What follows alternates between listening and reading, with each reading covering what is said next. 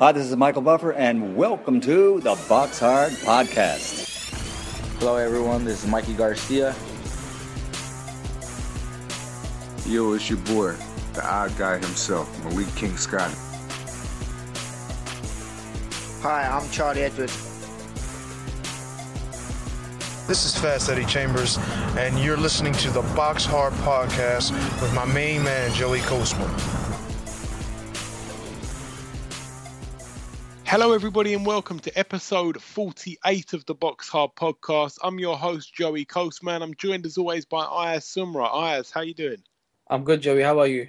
Very good, very good. Now, again, it's a bit of a dead period of boxing. The month of August is the month where not much boxing traditionally takes place, but there has been a couple of fights. But again, it's just another show where there's not going to be too much talking. It's mainly going to be the interviews taking up most of the time on this week's show again. And again, we've also got another world champion for you that we'll be speaking to at the end of well, just before part one ends, of course. So we're going to jump straight into part one. Part one is now beginning with the review part of the show. We're going to review a fight that took place over in USA. There's two cards to mention, and that is really it. And then in the preview part of the show, we've only got one fight to mention. So we're going to start with card number one over at the Honda Center in California, USA. Top of the bill, Robert the Ghost Guerrero, former world champion, of course. He fought David Emmanuel Peralta a lot of people didn't really know too much about him. He had a record of 25 wins, two losses, and one draw going into this fight. Robert Guerrero, of course, 33 wins, four losses, and one draw. Peralta was also cut in round five. He was cut on his eye as I said, a lot of people didn't really know too much about Peralta. Robert Guerrero, a lot of people think he's over the hill, including me. And he went in there and he lost a split decision um, after 12 rounds. So, uh, you know, I think it's really time for him to hang up the gloves now. I've, I think I've been saying it for his last couple of fights. You know, he's always in interesting, not interesting, but he's always in wars when really I don't think they you know these opponents would have been able to hang with him at all a couple of years back or three or four years back. And um, he's really in there now just taking punishment. And he's kind of destroying any legacy that he did have. So i'd really like to see robert guerrero retire now and I think he's been a good servant for the sport. He's you know he's done a lot of things in boxing. He's achieved his childhood dreams, but I think it's the time you know it's time he called it a day now. So I'd like to see Robert Guerrero really hang him up. But yeah, that's it for that one. Also on that card, Alfredo Angulo. He took on Freddy Hernandez. Now, Angulo, he's been in a lot of tough fights. So is Freddy Hernandez. It was a good fight. I did say it was going to be the best fight of the night, and I think, to be honest, I was proved right. Um, Alfredo Angulo actually lost this fight unanimously after 10 rounds, and Hernandez was cut in the uh, in round five as well. So two two cuts on the eyes in this on this card. It's quite remarkable. Both both guys were cut. Uh, there was two fights, so the main event and the chief support. Both opponents were cut. The right eye in the Guerrero fight, that was Peralta being cut, and the left eye in the Angulo fight, and it was Freddy Hernandez being cut, both in the same round. Um, it's not that interesting actually, as I, as I say it back. But yeah, Freddy Hernandez managed to to grind out a win here. It's a good fight, and Angulo, another man who, to be honest, you know, it was his 30th fight, and I think he's he's never really gonna. I think his best days are kind of behind him as well. He's been match tough though, you've got to say. So also on that bill, Terrell Gausha, he cruised to 19 and 0. I say cruised. It was a majority decision win after 10 rounds over Stephen Martinez, but it was a good fight. And Gausha, of course, a a former Olympian, he moves on to bigger and better things. But that's really it for the California bill. We're now going to go over to the Washington bill. Again, it's someone that probably wouldn't have got a mention if he didn't take a shellacking from Danny Garcia Garcia. Top of the bill, Rod Salka, 22 and 4 going into his fight. He's now 23 and 4. He picked up a unanimous decision win after eight rounds over Justin Savvy. Not too savvy on the night. And also a man that we've been mentioning for quite a while now. A young prospect, Devin Haney, a lightweight young prospect. He cruised to 9 and 0 with a unanimous decision win after six rounds over Carlos Castillo. But that's really it for the review part of the show. We're now going to talk about the funny name fighter of this week and, of course, of last week. The funny name fighter of last week was a guy by the name of Happy Dude. His fight was scheduled and it seems like it hasn't taken place. It's happened a few times now with these funny name fighters, and to be honest, I don't know if we might have to do away with this segment of the show. It's um, it's a bit annoying because I know that people are looking forward to that and uh, people want to know the results, but again, this result it hasn't actually been updated yet, so it might change. His fight was supposed to take place on the Sunday, but it hasn't been updated, so hopefully that gets updated soon and we'll be able to tell you what happened. But again, very sorry about that. Um, the funny name fighter of next week's show is I went through the names, it's not too many. I mean, we're going to have to go with a guy who's fighting over in um, Quebec, Canada, a man called Golden Garcia and um, you know he's, he's I'm not sure what's golden about him, but he's six and zero, so he's been pretty shiny so far and he takes on Jesus Perez, who has a record of seven wins, seven losses, and one draw. So I'm hoping that Golden Garcia can get the business done. Again, it's not a really funny name; it's just a bit of a, a bit of an odd one, a bit of one that stands out at you, and that is really the best we could do for this week's uh, funny name. So I'm very, very sorry about that. Uh, that's it for the funny name fighter. That's it for the review part of the show. Ayaz, I believe that there's no news on this week's show. There's not really anything that's happened over the last week or so. Is that correct? Yes, that's correct. Okay, well, he'll be back next week with some, hopefully, some exciting news. But that's really it for part one. We're now going to welcome our first guest. Ladies and gentlemen, please welcome the former IBF light middleweight champion of the world, Carlos Molina. Carlos, welcome to the show. Thank you. Thanks for having me on. Hey, it's my pleasure. It's my pleasure. Now, Carlos, my first question for you, a typical opener. What got you into boxing? What was the reason you first put on a pair of gloves?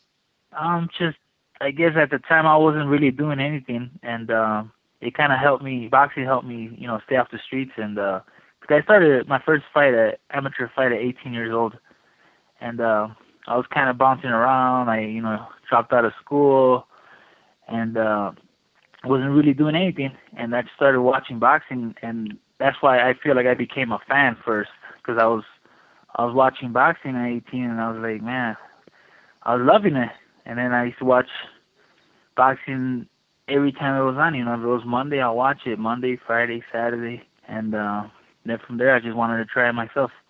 Who would you say, um, you know, inspired you? Who did you used to watch most? Who did you want to be like when you when you decided to make that decision? Well, at the time, I guess it was uh, there was Oscar De La Hoya, there was uh, Barrera Morales. Now, there was a lot of fighters here and there, but then once I started going to the gym, my trainer uh, got me watching some Salvador Sanchez videos, and then I, I really liked that. And then I, I, I really liked uh, the way Salvador Sanchez uh, okay. performed. So, so, some good fighters there. Now, of course, you turned pro in October 2003. I'm going to jump to December of 2005. Now, you take on Julio Cesar Chavez in your 10th professional fight. He was 23 and 0 at the time. You were 8 and 1. It was a six rounder that was scored a draw. A very controversial decision. Just how controversial was that decision looking back now, 10 years later? Well, I thought I won the fight easily. I mean, by a decision but uh and the fans did too. It was kind of it was kind of like a big deal there because it was in Monterrey, Mexico. You know, that was like his hometown, even though he wasn't from Monterrey. It was you know the, all the country was behind him. But after seeing that he lost against me and they gave it a draw, everybody was booing him and throwing you know throwing beers and cups and you know it was a big deal like that. So I mean, the fans let me know right away who who they thought won the fight. Yeah, absolutely. And of course, you fought him in an immediate rematch. One judge had it a draw, whilst the other two judges gave it four rounds to two in favour of Chavez.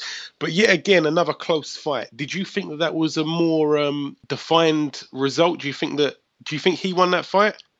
Mm, I, I guess you know. I guess he did. I mean, you just gotta accept it. You know, sometimes. I mean, at worst, it could have been a draw, but I mean, why are you calling for a draw for? So I mean, if I didn't win, then I didn't win so I, didn't feel like I won the fight.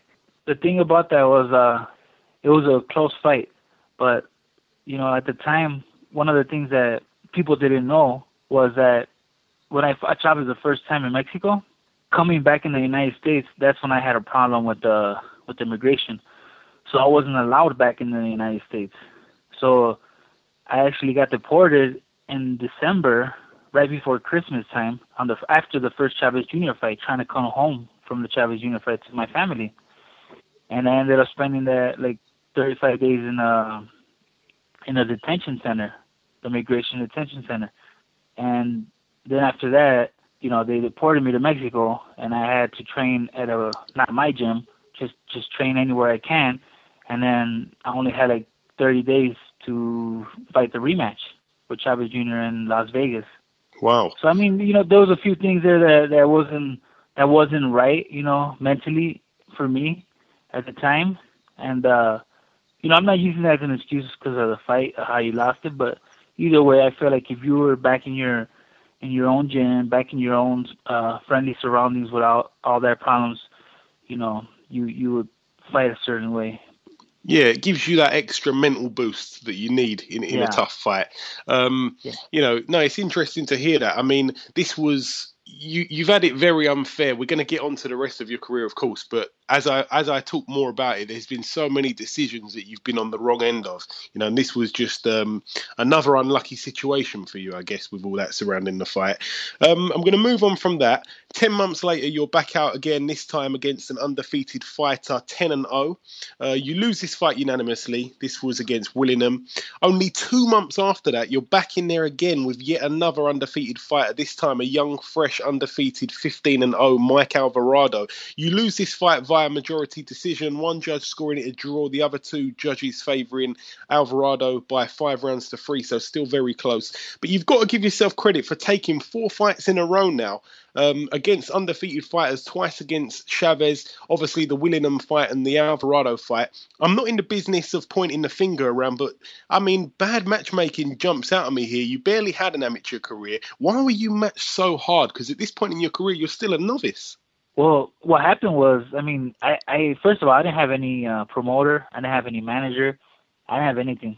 So after that deportation, like I was, I was talking about, and I came back to fight Chavez Jr. for the second fight, you know, I guess I didn't have no ma- no no manager, no promoter, so I didn't have like a direction, and nobody was trying to help me.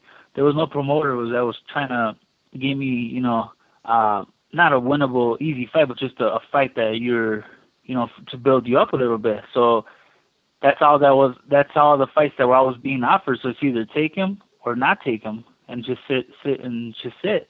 So I decided to take him, and uh, I gained some good experience out of it. So I mean, it happens for a reason, and uh, I get I gained some good experience from fighting those uh those four tough fights uh back to back. Yeah, I mean, it takes a lot of balls, I've got to say so. Now, after the Alvarado fight, you string together nine wins, including one over former world title challenger Danny Perez. Tell us about that fight, please, Carlos. yeah, after after after losing all those fights, I felt like I lost those fights by close decision, and I wanted to uh change up. I was like, you know what, I'm not gonna lose any more of these fights.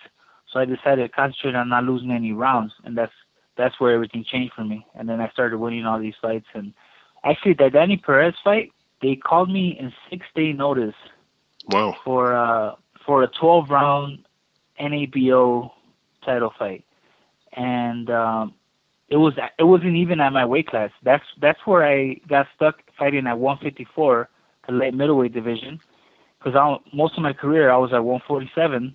Yeah, And- that's right.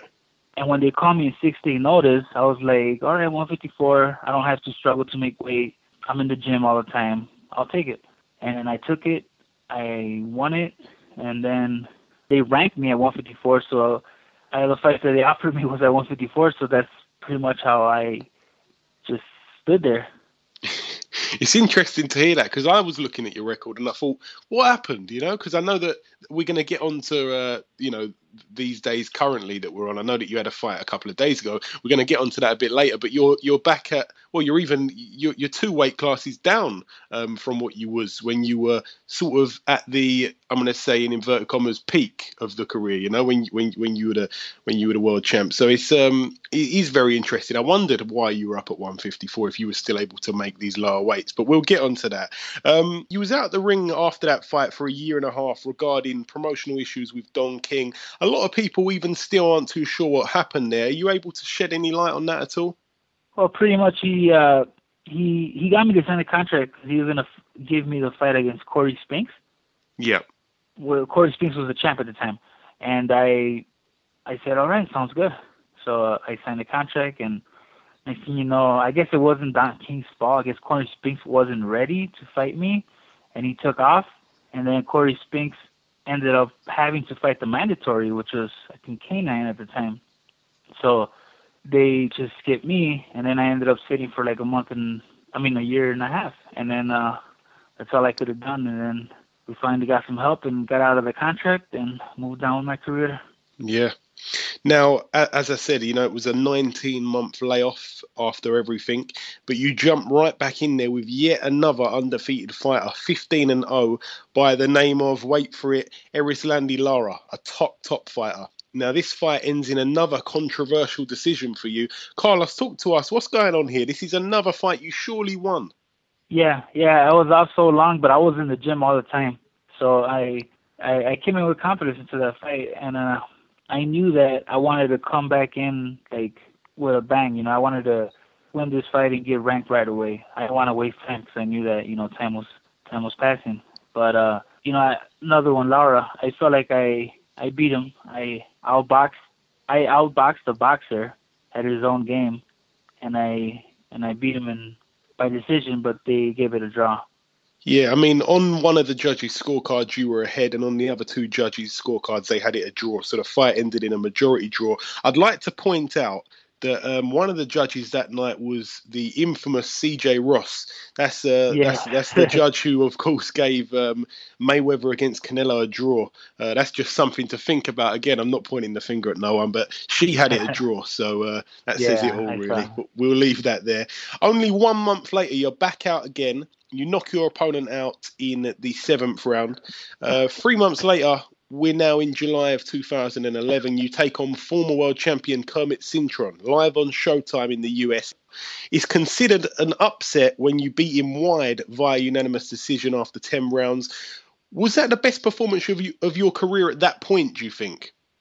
Mm, I don't think so. I feel, I think uh, I just did to him what I was doing to the last uh, 10, 12 guys that I was fighting. I feel like I was just I was in a row. I feel like nobody could stop me at that time, and uh, I didn't care if he was Chris Transformer World Champion or who it was.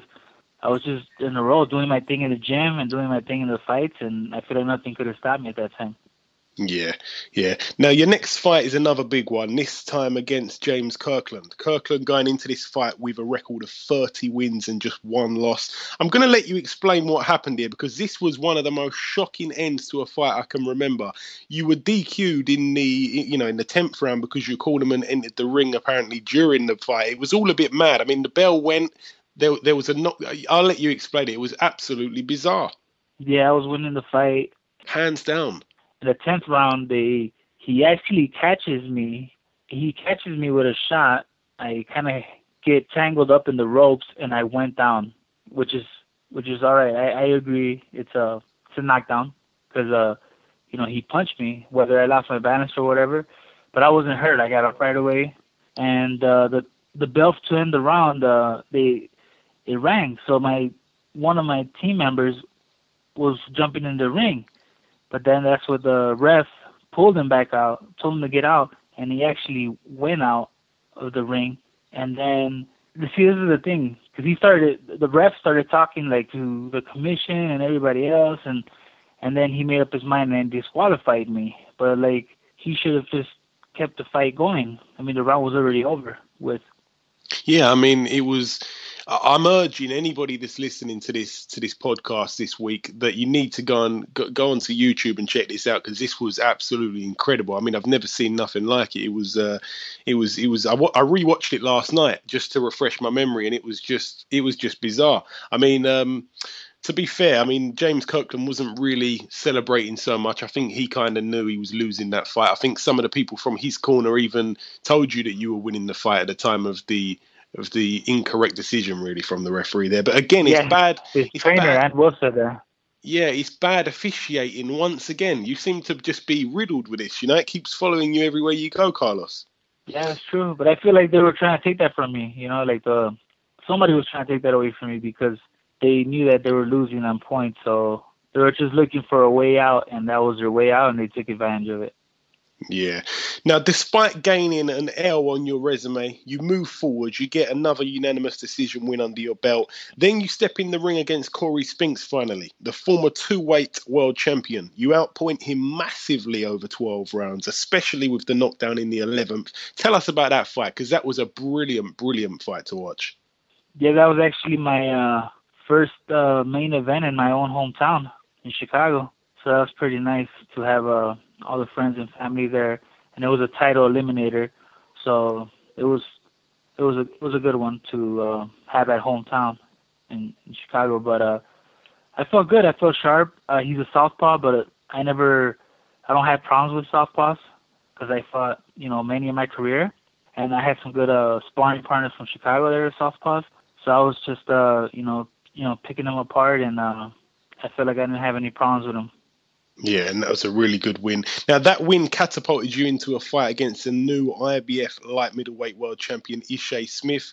Uh, it was also on the undercard of Mayweather versus Canelo. Uh, you, of course, captured the IBF light middleweight title via a split decision that, that night.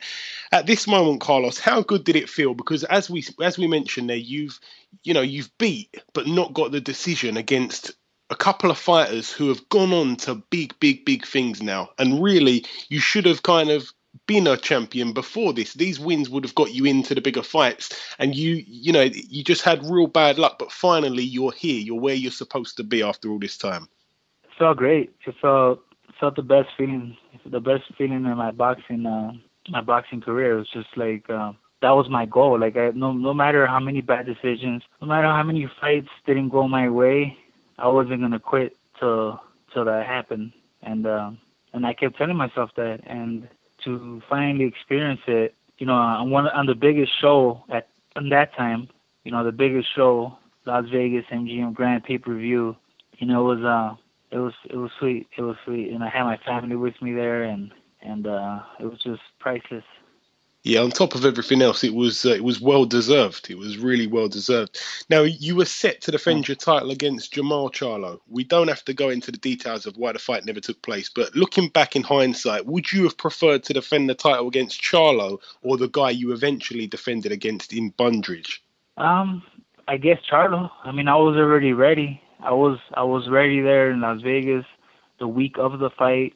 You know, we had a good preparation. You know, I was mentally and physically focus on the Charlos, on the on one of the Charlos. I, I guess both, whatever. But at the time, just one. but uh, you know, we're we're going into the fight, and you know, the unexpected happened, and the fight didn't happen. But uh, you know, it just I, I don't like to think about the past. That just it is what it is, and uh, it didn't happen. Now, your next fight, you're in the ring against former holder of the belt, the man who lost to uh, Smith, as we mentioned there, Bundrage. Now, Bundrage puts in a really good effort and wins this fight. You lose the title. At this point, how hard is it to go back and want to come back stronger? Did it take anything out of you? Remember, as I said, you know, it took a while to get to to that point after all the bad decisions. You finally got there. It didn't last as long as you would have liked it to. How hard is this to, to go back and come again stronger, you know? Well, you know, not just that, not just losing the fight. I feel like just being deported to Mexico after living all my life in the United States, and uh, that took a big hit on me mentally. Like, like after the fight, all right, fine, you lost the fight, it sucks. You know, nobody wants to lose a fight, but then you don't get to go home. You know, that's like that's even worse than losing the fight. You know, it's like to me that's worse. You know, I have my family, my friends, everything that I know. My life is in Chicago, Wisconsin, and uh, here I am not able to do that. So that that kind of took me its toll on me, you know, like having to go to the gym and work out and train in a different scenario and not be around my surroundings. And it took me a while to adjust to that. Just to clarify, when when when were you deported from the United States? Right at the Charlo fight. Ah, uh, right, right. Charlo. Ah, right. So that's the reason why the Bundrage fight took place in Mexico. I take it. Yes. Ah, right. I got you. I got you. Okay, now it now it all makes sense. Okay, so um, on to more positive things now. You've bounced back from that loss by winning five fights in a row now. Four of them in this year alone. You've been really busy this year. I know that you fought on the twentieth of August. How did that go for you? I know that you're you're down at 140, which again is quite bizarre. You're down two weight classes. You were at 140 for that fight. How did that fight go? Obviously, I haven't seen any footage of it. It was a unanimous decision. I won. Uh every round. The judges gave me every round. I felt like um, just working him, you know, the body, the head. I felt like there was a point where he knew that he wasn't like he wasn't trying to win anymore. He was just trying to um, survive. And for some reason, they changed it. It was a, supposed to be a 10 round fight, and they changed it to an 8 round fight. So I had two less rounds to to uh, work, but uh, either way, I got the unanimous decision probably done your opponent a favour as well, to be honest, rather than another six yeah, minutes of getting beaten up, I guess. Um, so I got to ask you, where where where will you be campaigning at? Obviously, um, I'd imagine you're going to try and take another run up to some sort of um, big fight. Which division will you be campaigning at now? I want 147 because that's where uh, that's a lot of that's where all the fighters are right now. I feel like I feel like 147 is the deepest right now. I mean, yeah. out of the weight classes that I could make. I mean, I could wait. I could make 154, 147, and you know, even 140. But I don't really want to do 140. I feel like it's too low for me right now. Yeah. I feel like I want to do 147 welterweight division. You know, look at the top 10. There's there's a lot of uh, uh great opportunities for me there, and I feel like I got to beat one of these guys in the top 10 to uh, you know, to get out there and uh, get a world title fight.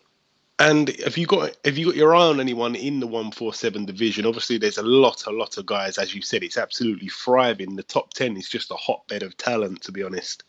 Yeah, it is. And uh, well, Danny Garcia is uh, the WBC champ, and the WBC has me ranked right now at number nine. So that's a that's a fight, hopefully in the future that I, that I, that I could get. I'd love to see that fight. That'd be brilliant. That really would be brilliant. Um, I've got to ask you if you could go back if you could go back to some of the early fights or perhaps perhaps not so long ago if you were to have one rematch in your career any any decision that you could rematch and, and perhaps try and try and win which fight would it be? I think it, i think it has to be the the lara fight Erislandy lara he's a world champ right now and he's uh calling everybody out and he's saying that nobody wants to fight him. And uh he's always saying that he's been robbed, and I feel like I got robbed against him, and I and I know that I could beat him again, and uh, hopefully we could do this one for 12 rounds. Yeah, yeah. I mean, if the, if only that was the case in the, in the first in the first place, um, we probably wouldn't be here even talking about that one.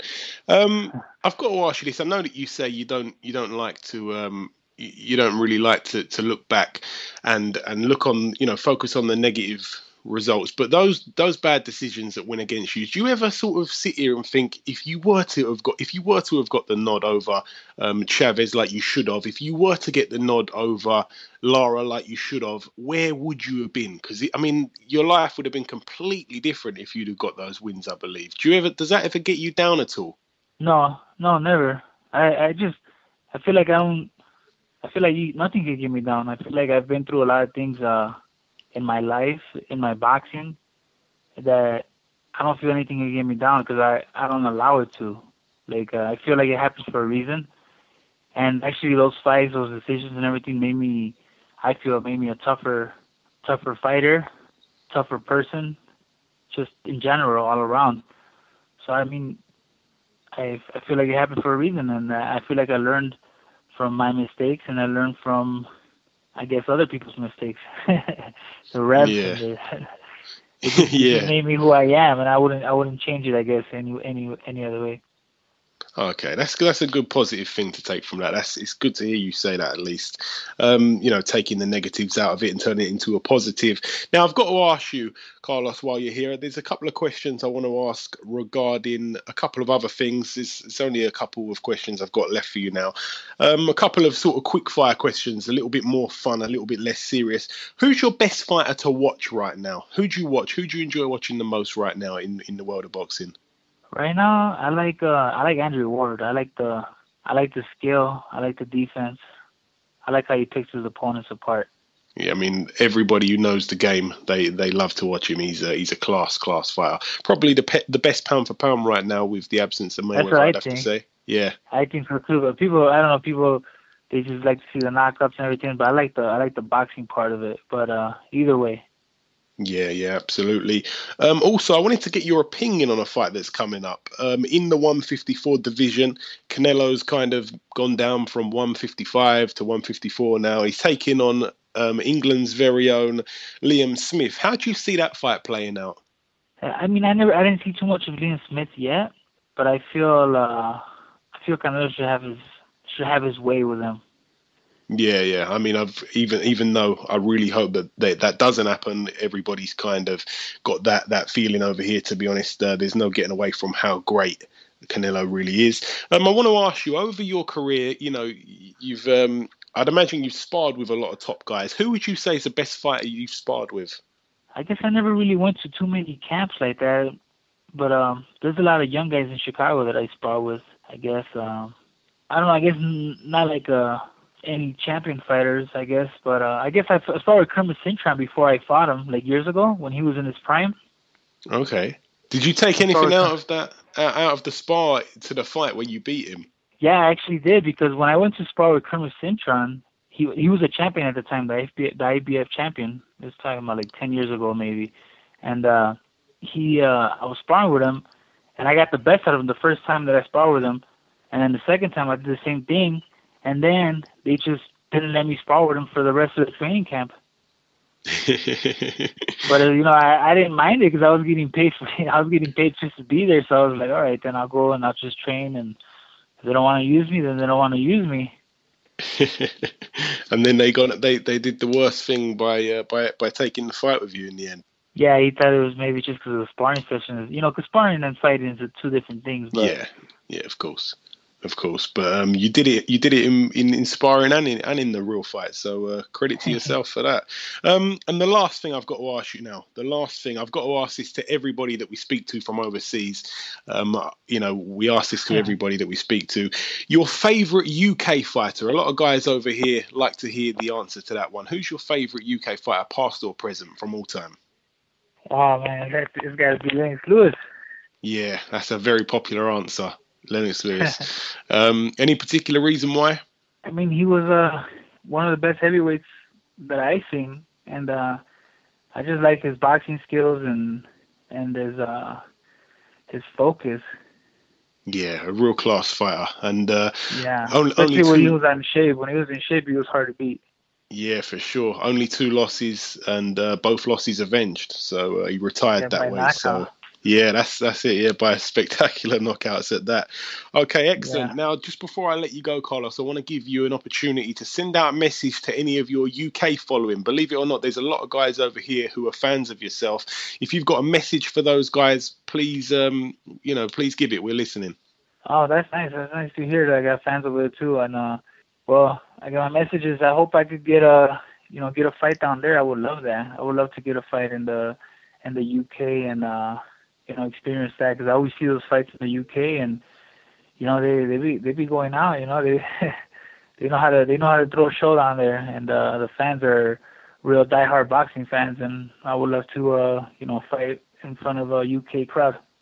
Yeah, I mean, it would be brilliant to have you over here. Also, Carlos, are you on any type of social media at all so anybody can follow your progress? Yes, I'm uh on Facebook. Is uh King Carlos. And Okay. You Twitter. on anything else? Twitter? Yeah, Twitter. King Carlos MX. Okay, I'll look out for that because I didn't, I wasn't aware that you had Twitter. But everybody that's listening, please give Carlos a follow and uh, pay attention because he's serious. He's he's going to get back into the mix, and um, believe me, if he gets that Danny Garcia fight, that'd be a real barn burner. Now, listen, Carlos, it's been a real pleasure speaking with you on this week's show. I wish you all the best for the future, and no doubt we'll speak again soon. Oh, thank you for having me on the show. It's been a it's been a pleasure. Okay, now it's time for part two on this week's show. This part is called the preview part. There's two fights to mention. I said there was one earlier, but there's actually two fights to mention. There's a fight taking place over in Philippines for the IBF World Super Flyweight title. McJoe Arroyo, of course, the champion, 17 and 0. He takes on Jerwin Ancajas, who has a record of 24 wins, one loss, and one draw. This will be a good fight. I don't really, um, I'm not going to say that I pay attention too much to the super flyweight division, but I know it's going to be a good fight. I know that both fighters are good fighters, and uh, that's certainly one to look out for. But that's it for the Philippines. We're now going to go over to the UK to Doncaster. He's been on our show before. He's a nice guy, but he came up short against Dillian Whyte just recently. Dave Allen, he's on this bill. Dave, the White Rhino Allen, nine and one with the one draw. Of course, that one loss coming to Dillian Whyte. He's only in a six rounder. He takes on an opponent called Nuruddin Medoun. Again, it's someone that I don't really know too much about with a record of four wins and three losses. I think Dave Allen himself will probably say it's just um, it's just a keep busy fight. It's just a journeyman, to be honest, and he really should get the job done. But that's really it for the preview part of the show. It's been a really, really, really short uh, talking show. It's mainly been um, the boxers doing most of the talking, which I think you guys probably prefer that anyway. But that's really it for all the previewing. That's really it for all the talking. There's one last thing to do before we end the show, and that, of course, is to welcome our second guest. Ladies and gentlemen, please welcome the current IBF bantamweight champion of the world. It's of course Mr. Lee Haskins. Lee, it's great to have you back on. Yeah, thank you for having me back on. Always my pleasure, my friend. Always my pleasure. Now, the first question, Lee, you're fighting Stewie Hall in what's going to be the second defence of your IBF World Bantamweight title. We're 10 days away from fight night now. How has preparation been, and how are you feeling ahead of this all British world title clash? Yeah, yeah, preparation's been very well. Um, I couldn't do any more, so, you know, I'm ready and I'm looking forward to it, man. Uh, like you said, only 10 days, and we're going to rock and roll. I've also got to ask you, you were supposed to fight on a huge card, the Canelo card in the past, which never ended up happening. Yeah. Now you're fighting on no. a big pay per view bill here. How excited yeah. are you? Yeah, I'm, I'm majorly excited. Uh, this is what boxing is all about. It's fighting on kind of shows like this. You know, you want to be on massive shows, and Triple G and Kell Brook, you don't get much bigger than that. So, um, yeah, one night to be on. Yeah, absolutely. But I should also point out this isn't the first time you fought on Golovkin's undercard as well. Yeah, second time actually. Yeah, um, last time was in uh, France. Yeah, that's right. Yeah, you're practically uh, mates, yeah, you and Gennady now. Yeah, yeah, we're good friends. We go out and stuff. uh, no, no, not really. But um, yeah, you know, he, it's, it's, it's, an honour to be fighting on one of his shows, and, and also on one of Kell Brooks. He, he's, he's also a big name too, so I'm happy to be there. Yeah, of course. Now, last time we spoke, it was just before your last fight, which was, of course, your first defence of your world title. You said to me on fight week, Joey, all I know is this guy is Erik Morales' his brother. His name's Ivan Morales. I've got no idea what he fights like. I haven't seen any clips of him whatsoever. You, of course, yeah. you know, you, you done the business, you got the job done. But this upcoming fight is the complete opposite. You've shared the ring with Stuart Hall before. You outpointed him widely over 12 rounds back in 2012. Since losing yeah. to you, of course, he went on to win a world title and lose it. That world title was the IBF belt, which you now hold. Has Hall become a better fighter, in your opinion, since losing to you back in 2012? Um, it's a hard one to say. I would, I would, my honest opinion, I would say no. You know, um, who did he fought? He fought like Malinga, who was, I think, was well past it when he um, fought him for the world title, and it was, it wasn't, it, you know, it was a great show, but it, it just, they didn't really do much in it. It was, um, you know, just, they just stood there punching. It was like two old punch bags going at it, kind of thing. It was, um, not not being disrespectful, but yeah. So he he beat Malinga, and that was it. And then he he never really defended the belt. He had to he, he picked out a guy that I've knocked out, and he won over a cut. And then he went down a weight and picked another guy, and, and then lost it to him. So you know he never really defended it. So you can't really call him a, a great fighter. Okay. And of course, you were calling Hall out for a while when he was the world champ. As I said, he, yeah. you know, he lost the title. Now you've got it. He's now your mandatory. Was you just calling him out purely because you wanted a title shot, or was it because you wanted to beat him again, belt or no belt? No, I didn't need. To, I didn't need to prove myself by beating him again. I, I beat him easy enough the first time. It was because he was world champion, and I've been stepped over to to get there, kind of thing. And I think it was very wrong, and I and I should have been given my chance then to have the shot. Okay, so obviously you've got him in the ring again. So are you, you know, would you have preferred to, to face someone else? I know it's a mandatory, but is this is this fight a bit like going over old ground for you, or are you just as excited Yeah. as if it was anyone? just excited is a, is a, is a big fight on a big show. Um, I would have took this if it was a voluntary. You know, I think it would have been a perfect fight for me as a voluntary. Either way, I'm happy to have it. Without looking past Hall, obviously the aim is to beat him. As he's your mandatory, that gets the mandatory out of the way. Do you know what's next? Are we likely to see a unification with you and Jamie McDonnell at all? Another fight you've previously fought and beaten. Um, yeah, people was people brought it up. Obviously, they can look past this fight, but people has brought the fight up. But obviously, there's talks of him as well, also going up in weight. So, you know, it is is is it's hard decisions at the moment. We're just gonna get this one out of the way and then just go from there. But I'm that kind of guy. Who, I'm always up for fighting anybody. I I, I want to fight the best to prove I'm the best. And um, you know, I'm just all about showing people I'm a worthy world champion. Yeah, yeah, of course. Now, also, last time we spoke, I asked you how does it feel to be a part of the 11 British World Champions at the time that we had. We've now got 14. Britain are really in charge yeah. right now, Lee. Eh? Yeah, we are. We're doing really well. You know, um, boxing on its high at the moment, and um, you know everybody's loving it. So we just need to keep this rolling, eh? It's incredible. It is incredible. And uh, I want to get your prediction on on the main event, Golovkin against Brook. I know that, um, of course, Yeah, we're all was waiting for this. Brits. We all, we, we all we all want Kell to do the business, but it's a tough, tough ask. Of course we do. It is, it is a tough ask, and um, if there was a surprise out there, I think Kell Brook is the one to do it. You know, just out, out of the blue kind of thing, to pull off a good shot. He's quite tricky, but then I think um, Triple G just uh, um, just a little bit too much at the moment. Yeah, yeah. I know. Again, you know, hopefully he can get the job done, but there's no getting away from Golovkin. He's absolutely tremendous. He really is. He is, Now- yeah, it's dangerous. He is. And now, aside from your fight, which other fight on the bill are you most looking forward to if you actually get a chance to watch one, by the way? I don't really know what fight. I haven't even looked to see what fight. I don't know who's fighting apart from myself, obviously, and um, the Brook fight. Um, Yeah. Haven't looked, but I just, it just be. I'm just interested more in just sorting myself out, and obviously the main event. Yeah, of course. Now, that's the best way. If you're focused on your own fight, as you are, you don't even know what other fights are on the bill. But there's some good fights on the bill. The the card does Yeah, feature some good fights. Yeah, yeah. There's another Ah, world brilliant. title fight on the bill. It's a free. It's a free. Um, free world title fights on the bill. Of course, your Okay. one, the Brook Golovkin fight, and um, Yeah, young Charlie one. Edwards. Young Charlie Edwards is actually, um, I think he's eight and zero at the moment, and he can possibly Okay. capture a world title in his ninth fight against this other guy. Um, it's down at Oh, that's flyweight brilliant, that fight. Yeah, that'd be Oh, that'd that'd, be be, tremendous. Yeah, really, really good fight. And um, finally, now before we let you go, finally, I wanted to get your not your prediction. I don't want to push you for a prediction, but if you've got one, please let us know. What will we see on fight night from both of you guys? What's the outcome of this fight? you know, with Hall, I think you get what you see. He, he, he fights the same way in every single fight. He's a come forward fighter. You know, um, I think he's going to do that with me. You're going to see speed, dazzling power. Um, just, it's going to be, it's going to. Uh, I feel like it's going to be a great night, and I, I, I'm, I'm aiming to stop him within the six rounds. Excellent. Okay. Excellent stuff. Excellent stuff. Very confident. Yeah, I'm ready for it. Excellent stuff, Lee. Listen, it's a real pleasure having you back on. You're a class act. I wish you all the best for next Thank you. Saturday, and we'll no doubt speak again soon, my friend. Yeah, thank you very much. Okay, now it's time to conclude episode 48 of the Box Hard podcast. I've been your host, Joey Coastman. Ayaz Sumra has been Ayaz Sumra. A short but thorough interview with Lee Haskins there. I'd like to thank Lee Haskins for coming on this week's show, and also I'd like to thank Carlos Molina. A real in depth interview, very revealing as well with him.